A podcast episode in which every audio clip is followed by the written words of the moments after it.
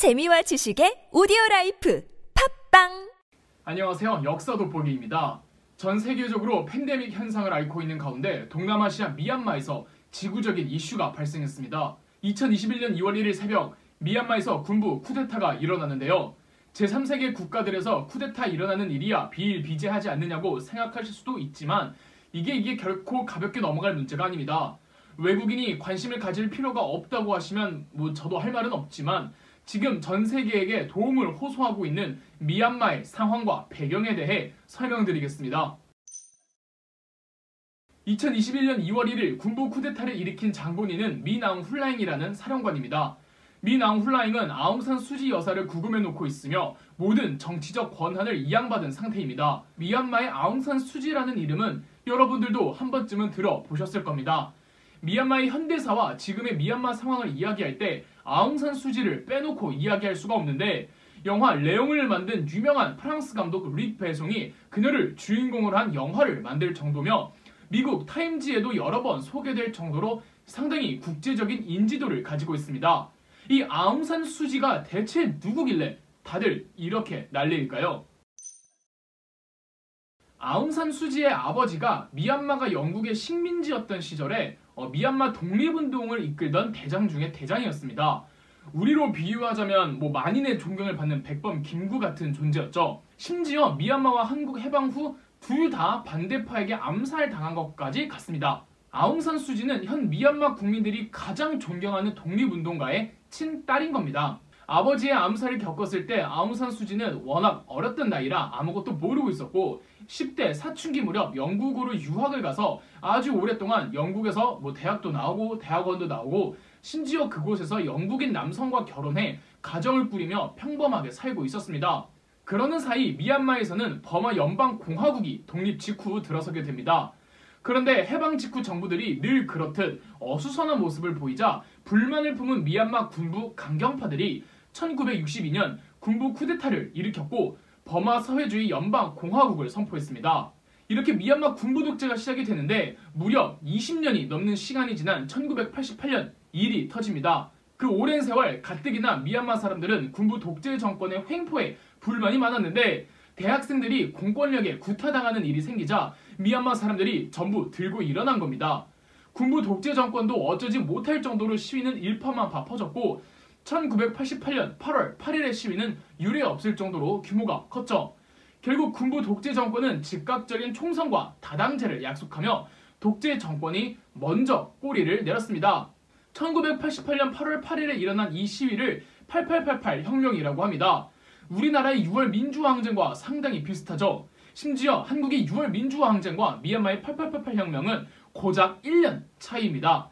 이 역사의 우연이라는 게 정말 있는지 모르겠는데 8888 혁명이 터지기 직전에 아웅산 수지가 어머니의 병 간호 때문에 영국에서 미얀마로 잠시 귀국해 있던 상황이었습니다. 며칠 후 아웅산 수지는 8888 혁명을 보고 크게 감명을 받죠.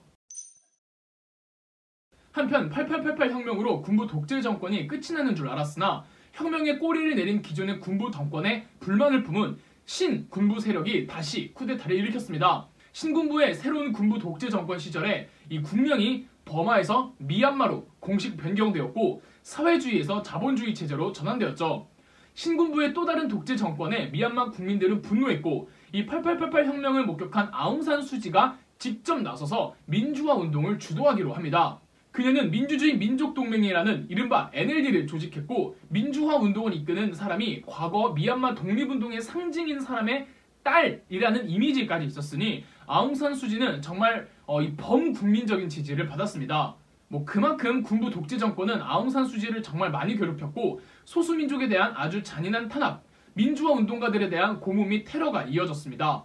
그런데 아웅산 수지가 1991년 노벨 평화상을 수상하면서 국제적 관심이 아웅산 수지에게 쏟아지니까 미얀마 군부 독재 정권도 그녀를 함부로 못하는 상황이 옵니다. 유엔까지 나서서 아웅산 수지를 보호해주자 군부 정권은 혹시 모르는 마음에 헌법을 마음대로 뜯어고쳐 직계 가족 중 한 사람이라도 외국인이 있으면 대통령이 될 수 없다는 조항을 만듭니다. 아웅산 수지의 남편이 영국인이라고 말씀드렸죠. 그러던 중 2015년에 선거가 있었는데 이게 웬걸 총선에서 아웅산 수지 소속의 이 NLD가 압승을 했고 군부 정권은 선거 결과를 묵묵히 받아들인 겁니다. 이로써 민주화 정당이었던 NLD가 여당이 되었지만 아웅산 수지는 대통령이 될 수 없다는 헌법으로 인해 대통령은 같은 당원을 시키고 본인은 국가 자문 형태의 직을 맡습니다. 아웅산 수지가 미얀마 대통령으로 아시는 분이 있는데 어 아닙니다. 아웅산 수지가 이렇게 유명한데 정작 미얀마의 대통령을 아는 사람은 별로 없습니다. 왜일까요? 아웅산 수지의 권력이 미얀마 대통령보다 훨씬 더 막강하며 이래서 미얀마 대통령은 꼭두각시가 아니냐고 여러 곳에서 비판을 받았습니다. 여기에 결정적으로 아웅산 수지가 국제적 질타를 받은 사건이 있었으니 바로 로힝야족에 대한 처우 문제입니다. 로힝야족은 미얀마 의 소수민족인데 이슬람교를 믿는 소수민족이라 오랫동안 탄압을 받아왔습니다. 로힝야족은 과거 미얀마가 영국의 식민지였던 시절 영국과 빌붙은 소수민족이기도 했습니다. 그래서 미얀마의 버마족과 로힝야족의 이 감정의 골이 상당히 안 좋은데 2017년에 미얀마 과격단체가 로힝야족 마을을 쑥대밭으로 만들어버렸습니다. 이 대학살의 규모가 유엔 측에서 제노사이드로 규정할 만큼 잔혹하고 규모가 큰 학살이었죠. 유엔과 국제단체는 아웅산 수지에게 책임자들을 처벌하고 철저한 조사를 요구했으나 늘 국제석상에서 어, 설 때마다 아웅산 수지는 대답을 회피하려고만 하고 방관자적인 태도를 취했습니다. 이것 때문에 이 아웅산 수지가 욕을 시게 먹고 이 노벨 평화상을 박탈해야 한다는 국제적 여론도 있었습니다. 전문가들은 로힝야족을 학살한 미얀마 과격단체들이 미얀마 군부와 결탁되어 있기 때문에 아웅산 수지가 그렇게 소극적인 모습을 취할 수밖에 없을 거라고 분석했습니다. 즉 민주주의 정권이 들어섰지만 여전히 아웅산 수지가 군부를 장악하지 못해서 괜히 싸움나게 하지 않고 싶어서 학살을 자행한 과격단체들을 조사하지 않는 거죠. 계속 아웅산 수지는 군부 눈치를 보다가 지난 2020년 아웅산 수지의 정당인 NLD가 또 총선에서 승리하니까 불만을 품은 군부가 쿠데타를 일으킨 것으로 보입니다. 쿠데타의 주범 미나웅 훌라잉은 1년간 비상사태를 선포한 상태고 현재 미얀마에선 반군부 독재 시위가 격하게 일어나고 있으며 국제적인 도움을 호소하고 있는 도중입니다. 이 쿠데타 군부 세력들은 시위대를 유혈 진압하고 있는 상황이고 희생자는 나날이 속출 중이죠. 미얀마의 태권도 소녀로 유명했던 19살의 소녀 치알신이 총에 맞고 사망하자 그녀의 존재 자체가 민주화 운동의 구심점이 되었습니다. 치알신의 죽음으로 인해 되려 민주화 운동이 커지자 군부는 치알신의 시신을 도굴해 갔죠. 이 미얀마 대학생들은 각 외국 대사관 앞에서 도와달라고 외치고 있는 상황이며 한국 대사관 앞에서도 이 서툰 한국말로 도움을 요청 중입니다.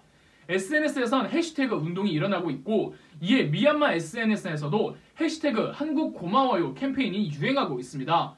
아직까지도 미얀마의 상황은 썩 좋지 않지만 하루빨리 미얀마에도 평화가 찾아왔으면 좋겠습니다. 그럼 역사 돋보기였습니다. 영상 재미있으셨다면 구독과 좋아요, 알림 설정까지 해주시면 감사드리겠습니다.